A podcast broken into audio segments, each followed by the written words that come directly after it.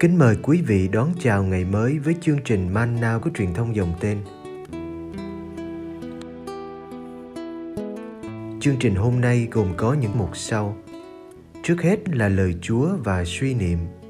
Kế đến là hạnh các thánh. Bây giờ kính mời quý vị cùng theo dõi chương trình.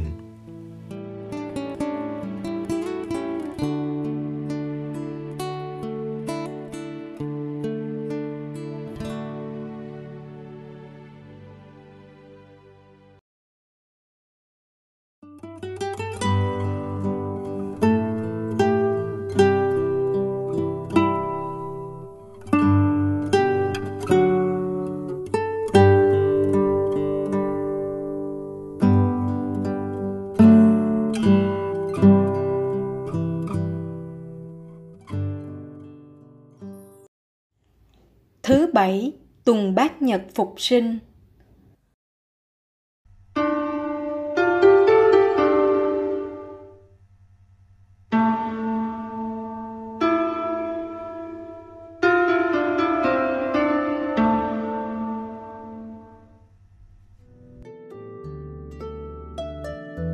Ông Phêrô và ông Gioan ra trước thượng hội đồng.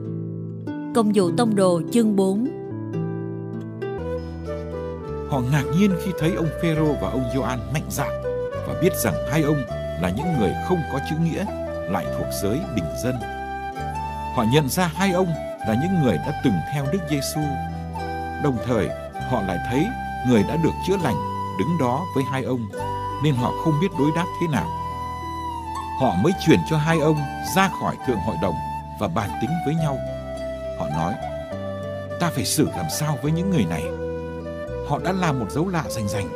Điều đó hiển nhiên đối với mọi người cư ngụ tại Jerusalem và ta không thể chối được.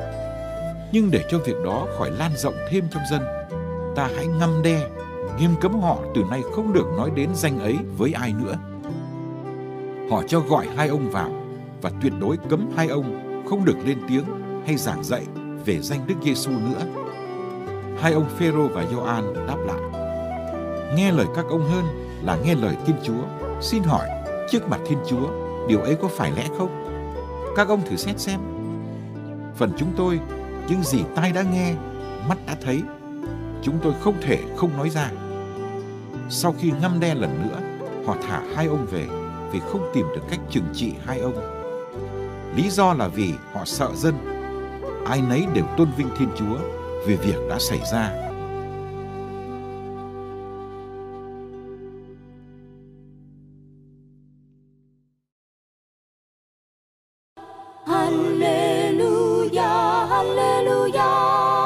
Giêsu phục sinh hiện ra. Marco chương 16 Sau khi sống lại vào lúc tảng sáng ngày thứ nhất trong tuần, Đức Giêsu hiện ra trước tiên với bà Maria Magdala là kẻ đã được người trừ cho khỏi bảy quỷ. Bà đi báo tin cho những kẻ đã từng sống với người mà nay đang buồn bã khóc lóc. Nghe bà nói người đang sống và bà đã thấy người, các ông vẫn không tin. Sau đó, người tỏ mình ra dưới một hình dạng khác cho hai người trong nhóm các ông khi họ đang trên đường đi về quê. Họ trở về báo tin cho các ông khác, nhưng các ông ấy cũng không tin hai người này. Sau cùng, người tỏ mình ra cho chính nhóm 11 đang khi các ông dùng bữa. Người khiển trách các ông không tin và cứng lòng, bởi lẽ các ông không chịu tin những kẻ đã được thấy người sau khi người trỗi dậy. Người nói với các ông, anh em hãy đi khắp tứ phương thiên hạ, loan báo tin mừng cho mọi loài thụ tạo.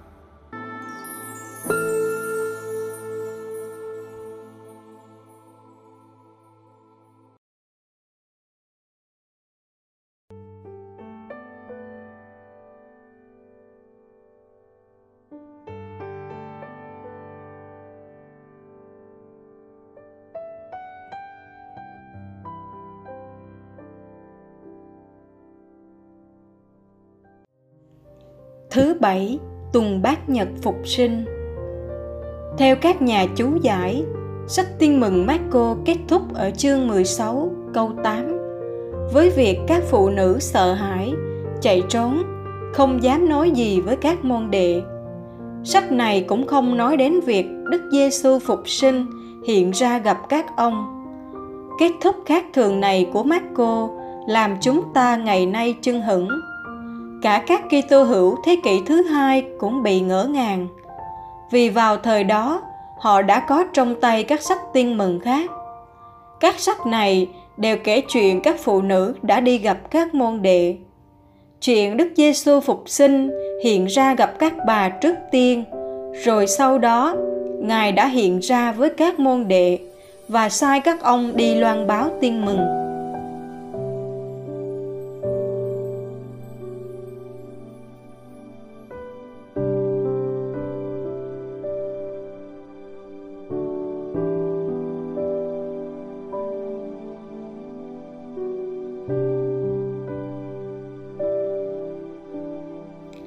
Để giải quyết khó khăn do phần kết của sách tiên mừng Marco đặt ra một tác giả được ơn linh hứng đã viết thêm phần phụ lục dựa trên các sách tiên mừng khác và sách công vụ tông đồ. Năm 1546, phần này đã được công đồng Trento nhìn nhận là lời Chúa. Bài tin mừng hôm nay nhấn mạnh đến thái độ không tin của các môn đệ. Đức Giêsu phục sinh hiện ra trước tiên cho bà Maria Magdala. Bà đi báo tin, thầy sống lại cho những môn đệ đang bùng bã khóc lóc, nhưng họ không tin.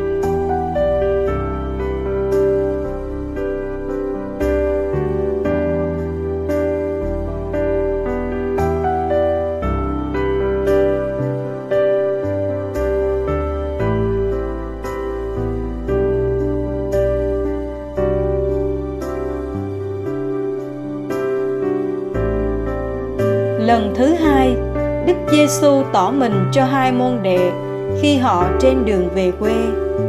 Khi hai ông này báo tin cho những môn đệ khác thì họ cũng không tin. Lần thứ ba, Đức Giêsu đích thân tỏ mình cho nhóm 11. Ngài khiển trách họ về tội không tin những kẻ đã thấy Ngài phục sinh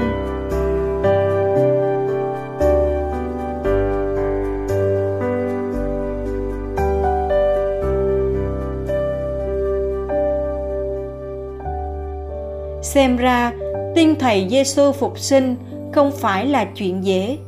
Ngay cả đối với các môn đệ, dù họ đã được nghe thầy báo trước nhiều lần khi còn sống bên thầy, dù có những người trong nhóm làm chứng mình đã thấy thầy sống lại, ở lại trong nỗi thất vọng, buồn phiền thì dễ hơn sống lạc quan vui tươi. Các môn đệ không ra khỏi được nỗi đau do cái chết của thầy có những nỗi đau làm con người khép kín và khoanh tay bất động.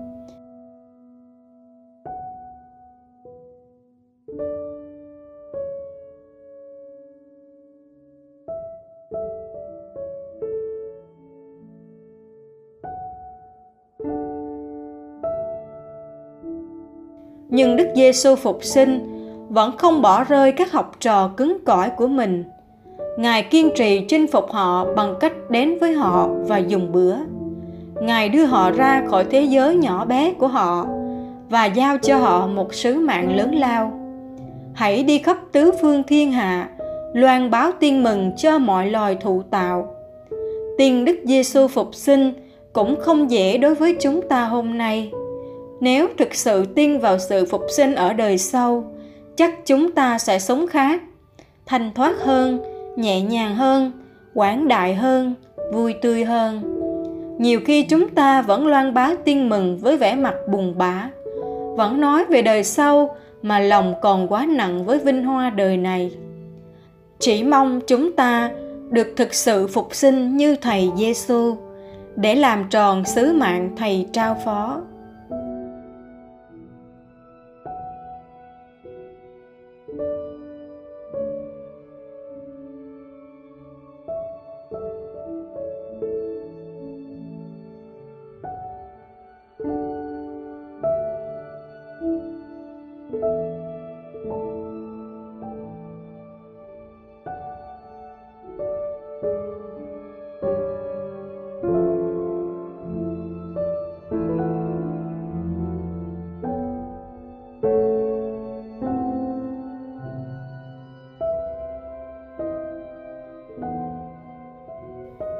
lạy Chúa phục sinh. Vì Chúa đã phục sinh, nên con thấy mình chẳng còn gì phải sợ. Vì Chúa đã phục sinh, nên con được tự do bay cao không bị nỗi sợ hãi của phận người chi phối. Sợ thất bại, sợ khổ đau, sợ nhục nhã và cái chết lúc tuổi đời gian dở.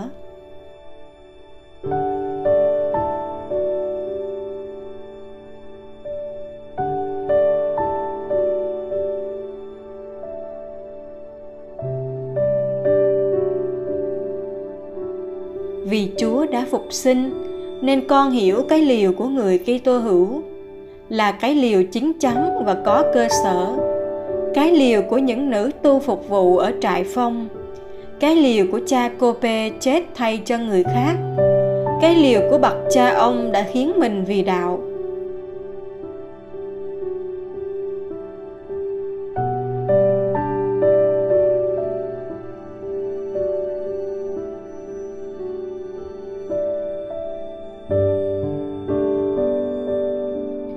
Sự phục sinh của chúa là một lời mời gọi, mang một sức thu hút mãnh liệt, khiến con đổi cái nhìn về cuộc đời.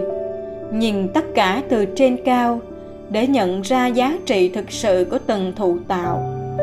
Sự phục sinh của chúa giúp con dám sống tận tình hơn với chúa và với mọi người, và con hiểu mình chẳng mất gì nhưng lại được tất cả.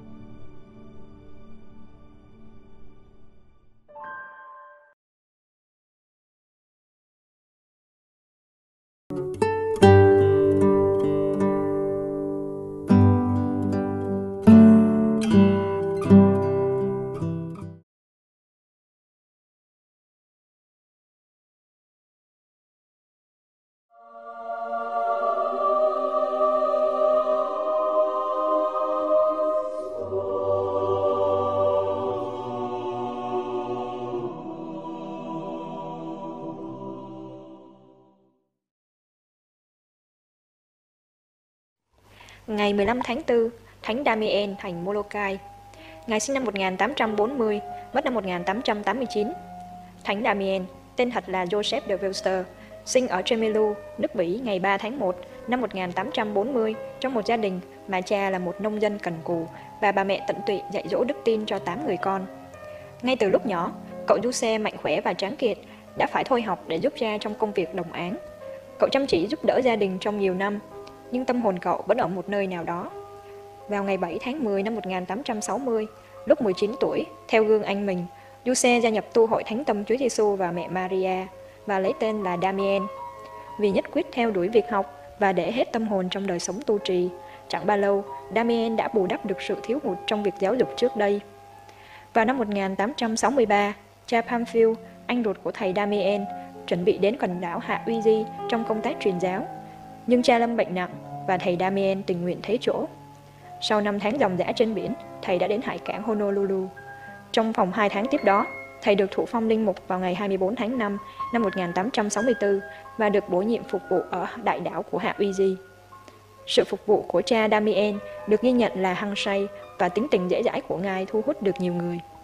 Sau một khoảng thập niên, ngài tình nguyện đến Molokai để phục vụ các người bị mắc bệnh Hansen, thường gọi là bệnh cùi, vào lúc cha Damien đến đây, những người mắc bệnh cùi bị đầy ra đảo này đã hơn 10 năm qua. Cha Damien, lúc đấy 33 tuổi, đến Molokai vào tháng 5 năm 1873 với hành trang là cuốn sách kinh và một ít quần áo. Theo dự định ban đầu của tu hội, Ngài chỉ ở một vài tháng, rồi sau đó có các linh mục khác lần lượt ra thay thế.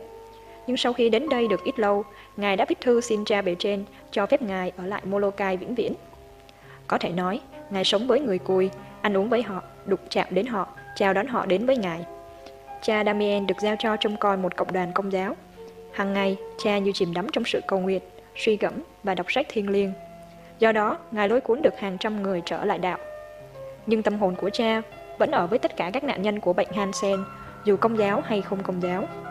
Ngài chăm sóc người bệnh, mai táng kẻ chết, lắng nghe những tâm sự đau lòng.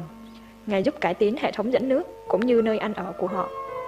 Ngài trông coi việc xây cất một trường học, một cô nhi viện và tổ chức sinh hoạt thiếu nhi cũng như ca đoàn. Ngài là người đào huyệt cũng như chủ sự thánh lễ an táng. Người ta không rõ khi nào thì cha Damien bị mắc bệnh cùi, nhưng chắc chắn là một ngày trong năm 1884 khi Ngài bị phỏng ở chân mà không thấy đau. Căn bệnh tấn công Ngài như bất cứ người nào khác. Từ từ, chân tay và mặt mũi Ngài biến dạng, tai Ngài sưng to và méo mó. Trong những ngày cuối đời, cha Damien được mẹ bề trên là chân phước Marianne Corp chăm sóc và người đã hứa sẽ tiếp tục công việc mà cha đã khởi sự. Bà Sơ đã thể hiện điều đó trong 30 năm kế tiếp với sự cộng tác của các sơ trong tu hội. Vào ngày 15 tháng 4 năm 1889, ngày thứ hai tuần thánh, căn bệnh đã chấm dứt cuộc đời cha Damien khi mới 49 tuổi. Lúc ấy, được 16 năm khi Ngài đến Molokai và 25 năm kể từ khi Ngài đến Hạ Uy để bắt đầu công việc truyền giáo. Cha được mai táng cạnh nhà thờ Thánh Philomena trên đảo Molokai, Hạ Uy Hai cốt của cha Damien được chuyển về nhà thờ tại Angrave, Leuven, nước Mỹ năm 1936. Thánh tích là cánh tay phải của cha được trả trở lại một phần của cha ở Kalaupapa, Hạ Uy Di, nhân dịp lễ phong chân phước cho cha năm 1995. Đức Giáo hoàng Phaolô VI đã công nhận các nhân đức anh hùng của đấng đáng kính Damien de Volster ngày 7 tháng 7 năm 1977 và 18 năm sau, Đức Giáo hoàng Gioan Phaolô II đã tôn phong chân phước cho cha Damien ở Molokai ngày 3 tháng 6 năm 1995. Và cuối năm 1999, theo lời yêu cầu của Hội đồng Giám mục Hoa Kỳ và đã được Vatican chấp thuận, chân phước Damien được kính nhớ vào ngày 15 tháng 4 trong niên lịch phụng vụ của Giáo hội Hoa Kỳ. Đức Giáo hoàng Benedicto XVI ngày 3 tháng 7 năm 2008 đã công bố sắc lệnh của Thánh bộ Phong Thánh công nhận phép lạ chữa lành bệnh ung thư phổi của bà Aureona Honor Toguchi, 79 tuổi, cư dân Hawaii, do lời chuyển cầu của chân phước Damien de Voster năm 1999. Lễ tôn phong hiển thánh cho chân phước Damien de Voster được ấn định vào ngày Chủ nhật 11 tháng 10 năm 2009 tại quảng trường Thánh Phaero, Vatican.